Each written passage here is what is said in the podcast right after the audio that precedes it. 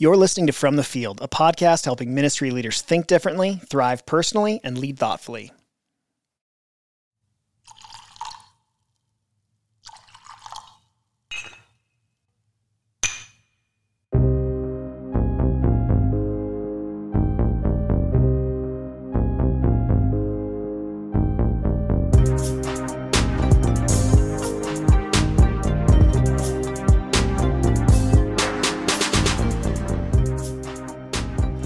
Welcome to From the Field. My name is Ryan Huguley. I'm lead pastor of Formation Church in Salt Lake City, Utah, and I write about developing relationship with God at ryanhuguley.com. My name is Tyler Drewitz. I'm the executive pastor at Formation, and I also lead a company called MyXP, where we help pastors solve problems by providing remote executive pastor support to churches around the country. Learn more at myxp.church.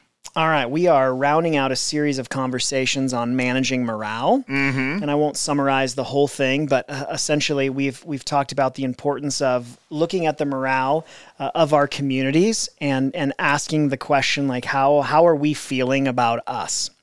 And many churches are experiencing low morale right now. And so we've been talking about how do we manage that in the sense of how do we begin to move our morale up and to the right as mm-hmm. opposed to feeling like we're kind of on this sinking ship together. Totally. And so we've talked about the importance of diagnosing the problem, mm-hmm. discerning what the solution is, and then how do we go about driving to the finish and solving this this problem together. So if you've missed those three conversations, would highly encourage you to go back and to listen to those.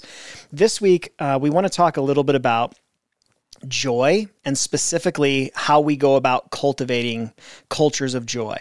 Because if you think about like probably the most obvious antidote to negative morale would be to have a culture of joy in our churches. And so a lot of this comes out of a sermon I did during Advent last year um, about uh, the, the the theme of joy.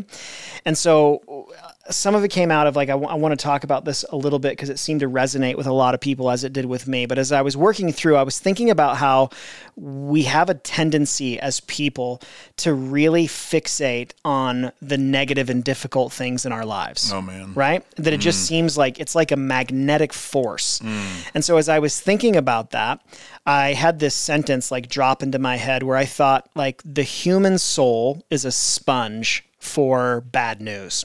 Like we just seem like we all know what a sponge does. It absorbs whatever it's put into. And it just seems like like you could be surrounded by a sea of good things. Yep. And when there's like one hard, difficult, negative thing, Yep. that just seems to be like it's like a horse with blinders on. It's all you see, Oh, yeah. right? Yeah. I mean, I was in a situation, uh, even in the last couple of months, where large in part everything was amazing. Mm-hmm. And I had one thing that, in the scheme of things, is not that insane, uh, but just was weighing. And I Consuming. mean, I mean, couldn't get my mind off of it Yeah. for any reason. For and like, no matter what I try, it would just like cons- and and really, um, and like, and I have to own like I allowed it to steal the joy from many situations, circumstances, and experiences that should have otherwise been so good, Hmm. but I was just so like weighed down Yeah. by the reality of of this thing that was happening that I for sure resonate with that idea and it's real it's a real struggle for Yeah. me And so as I was thinking about that, I had this, I was like, oh, that's an interesting, like maybe that's an interesting insight about just like humanity. Mm-hmm. And I've, I've learned to, to like Google and figure out like, I wonder if there's any like, like this isn't just original to me. Like I wonder if there's like research that backs this up. Uh-huh. And again, like I'm not a psychologist, so I have no background in any of this, but I spent a couple of hours reading about this reality called negativity bias, which it turns out is a highly researched reality in our lives. Negativity bias is a cognitive bias that every single person has where our brains actually uh, tend to be more stimulated by things that are negative and hard and difficult. So it turns out when it comes to joy, your actual brain is more adversary than it is ally. And so it's why you we we can all remember you know, words that were spoken over us, even as children, that mm-hmm. were harmful to us or hurtful to us. But we don't oftentimes have a lot of like specific memories of like good things. Yeah. There is something, so there's been, I'll spare you all the research, but a study was done at the University of Boulder in Colorado where they took, I think, 33 different participants and they put three different kinds of pictures in front of them while their brains were also being measured for activity as well. Mm-hmm. So there were neutral images like a light switch or a light socket, just Sure. a nothing image. Yeah. And there were positive ones of people like enjoying themselves and there were negative ones. I think one of the images was just a picture of like a gun pointing at the face of the person that was looking at the image. Mm. And what they found to a person was that every single person's brain uh, lights up more with the negative images than hmm. any of the other ones. Yeah. So literally, your soul is a sponge for bad news, hmm. which means that joy is not something that just happens to us. And biblically, like joy and happiness are not synonymous. No. Related, but not the same. To your point, joy is more of an attitude that has to be chosen. Yep. And, and I would argue to be a real, a cultural reality in our churches and in our own lives that it's something that has to be cultivated. Yeah. And so we've been spending some time talking about what what is a daily practice for us to be able to cultivate joy? Mm-hmm. That I would say then translates to a culture of joy in our churches. Does that make sense? Yeah. So far. Absolutely. So the first one is um, so this this is something that in our Advent series I recommended to people as a daily practice. So not like a buffet where you sort of pick and choose. I like number one and three, but two's not for me. I really think there's something special about this these three ingredients coming together to help cultivate joy in our lives. So the first one is to savor Scripture. And um, and so some people might hear that and just hear like, okay, so I need to read my Bible. And I would say, no, it's more specific than that. You and I both grew up, and I'm actually curious, and we haven't actually talked about this. I referenced this in my sermon, but do you remember? Like the, I, I made the argument that I, I would say that evangelical culture, more than any other, Yeah. has prized uh, quantity of reading over quality of Oh, reading yeah. when it comes to scripture. So Yeah. you do you remember like it being like the the like this badge like you're the like a real Christian if you read through the Bible every year? Oh yeah, and no matter what you accomplished, the person you were talking to had done it like three times as much. Oh, just once, huh? I, I've read through the whole thing four times this year. I'm on number five. I wonder if I'll get there. And you're like, okay, Yeah. get away from me. Yeah. Yeah. And I, and I would say like obviously there is can be tremendous benefit in reading mm. through the whole Bible in a year. Sure. I think that that it does have some liabilities that come with it or some shortcomings or weaknesses. It's not the only way. I would argue um, that for someone like you that has ADHD, my mm-hmm. son has ADHD, where focus is a real issue, expecting people to be able to focus for that sum of time for that amount of reading mm-hmm. is unfair. I would need all the Adderall, All the Adderall, just all of it. yeah, but someone w- that has a, an actual like more severe learning disability, like Yeah. dyslexia, it can mm-hmm. be.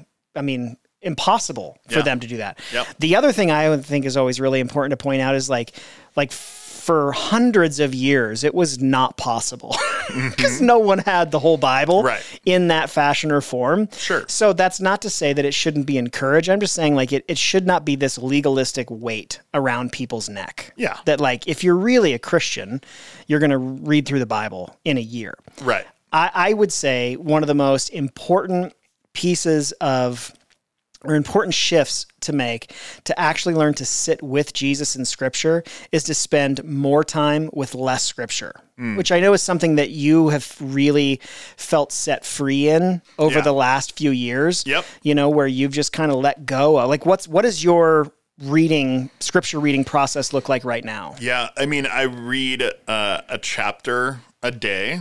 Um, so in the last few years, I haven't read more than that, Mm-hmm. um, and I've exclusively read from the message. So Mm-hmm. two things that I think I've like been vocally critical of in the past. It just shows you how little I know. Yeah. Um, for my personal reading time, you know, I was talking with uh, a friend at our church, and they were like, "Yeah, you know, I, uh, you know, they were like." They were like kind of floating it out as like, you know, on occasion I I open that and I was like, yeah, personally, it's the only like I know we do this. You're not confessing porn. Yeah, It's okay to read the message. for sure. I, I just feel like uh, you know, as our church, we do the CSB. I read the CSB when it's on the screen because Uh-huh. Yeah. you're like teaching from it. Otherwise, like that's where I'm at. Yeah. And I have enjoyed it far more than any of the other, you know, like check off my reading plan and, you know, and then you lose the bookmark that had the reading plan on it. You can't remember where you, I mean, it's just a whole thing. And I think, again, um, certainly not to be critical of anyone who finds that to be a blessing to them. But for me, I don't learn that way. Mm-hmm. Um, it's really challenging. I've been really, really grateful for the Dwell app mm-hmm. uh, because it helps me uh, pay attention to have it like, like like I have my Bible open and I'm like reading it, but and also having it read to me. Interesting. Uh, that's a really really helpful way for me to keep on task mm-hmm. uh, because even if like my mind starts to wander, like they keep going. Yeah. whoever yeah. the person is, um, and um, yeah, so that's been really helpful for me. But that's like that's it. Yeah. That's good. Yeah. Every yeah. once in a while, when a psalm's real short, I might go for two. Yeah. But sometimes I really use it as an opportunity to like repeat it a couple times. Yeah. Then. Which is great. Yeah. So I, I would just encourage if you have not spent very much time reading about Lectio Divina, uh, as a way of it, which is essentially just a method of reading that turns our reading to prayer and helps us actually dialogue and talk with God about what it is that He's highlighting for us in a text.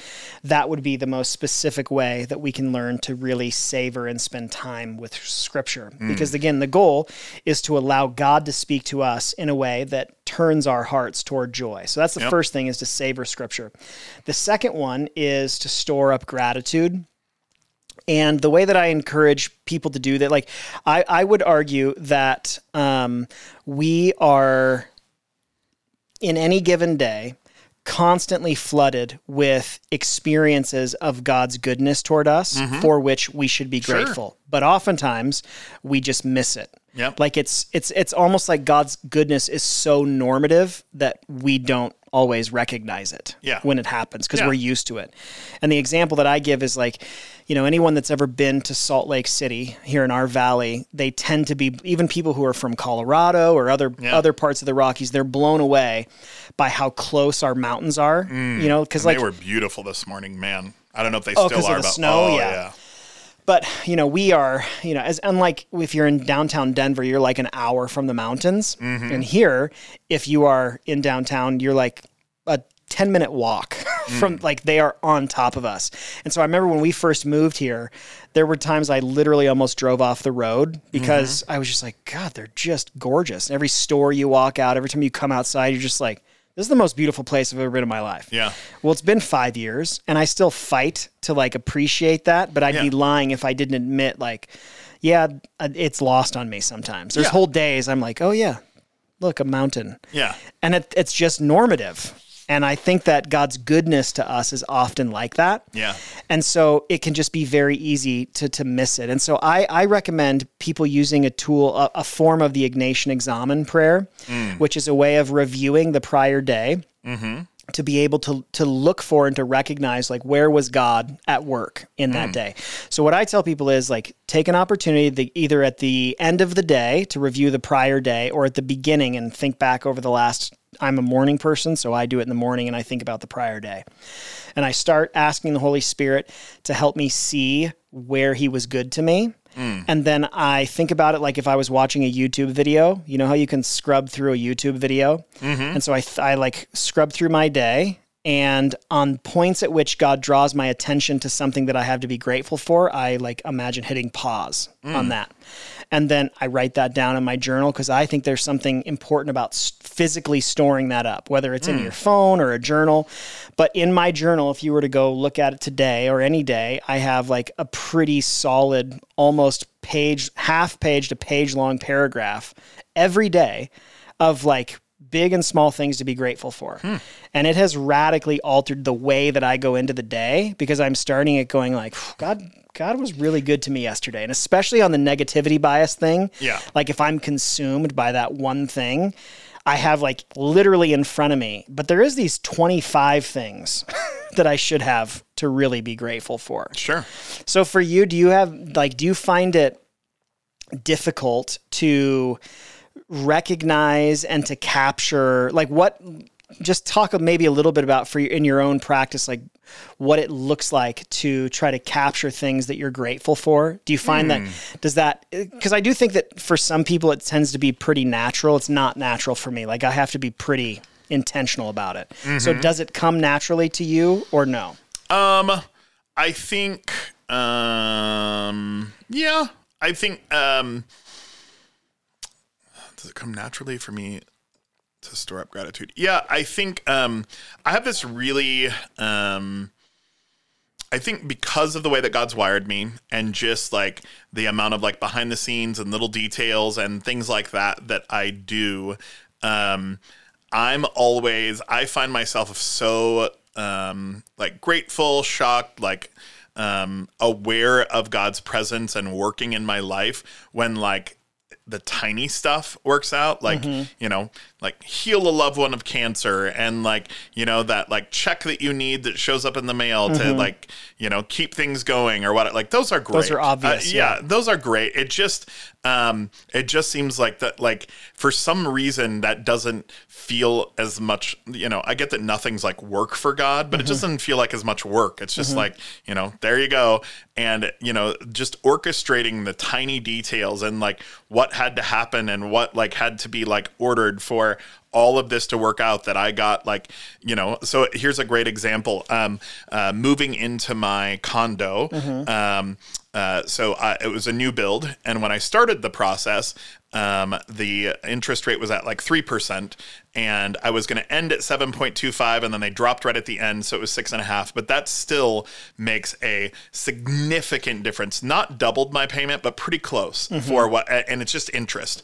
And knowing what it could have been and what it is was really frustrating and so that is not something that I would be grateful for. However um, as a result of you know the date moving and some things changing I also had the opportunity to move in like three days after Black Friday and um, I was moving into a bigger space, uh, changing a bunch of things. There were just like a bunch of needs I had. I've never really owned anything, so I didn't have like it didn't come with a fridge. I didn't have one. It didn't come with a washer dryer. I didn't have. You know, I've always rented. Yeah. Um, and like, and the fact that it worked out that like I had this whole spreadsheet of all these things I wanted to get and like what the prices were, and I was trying to save for them.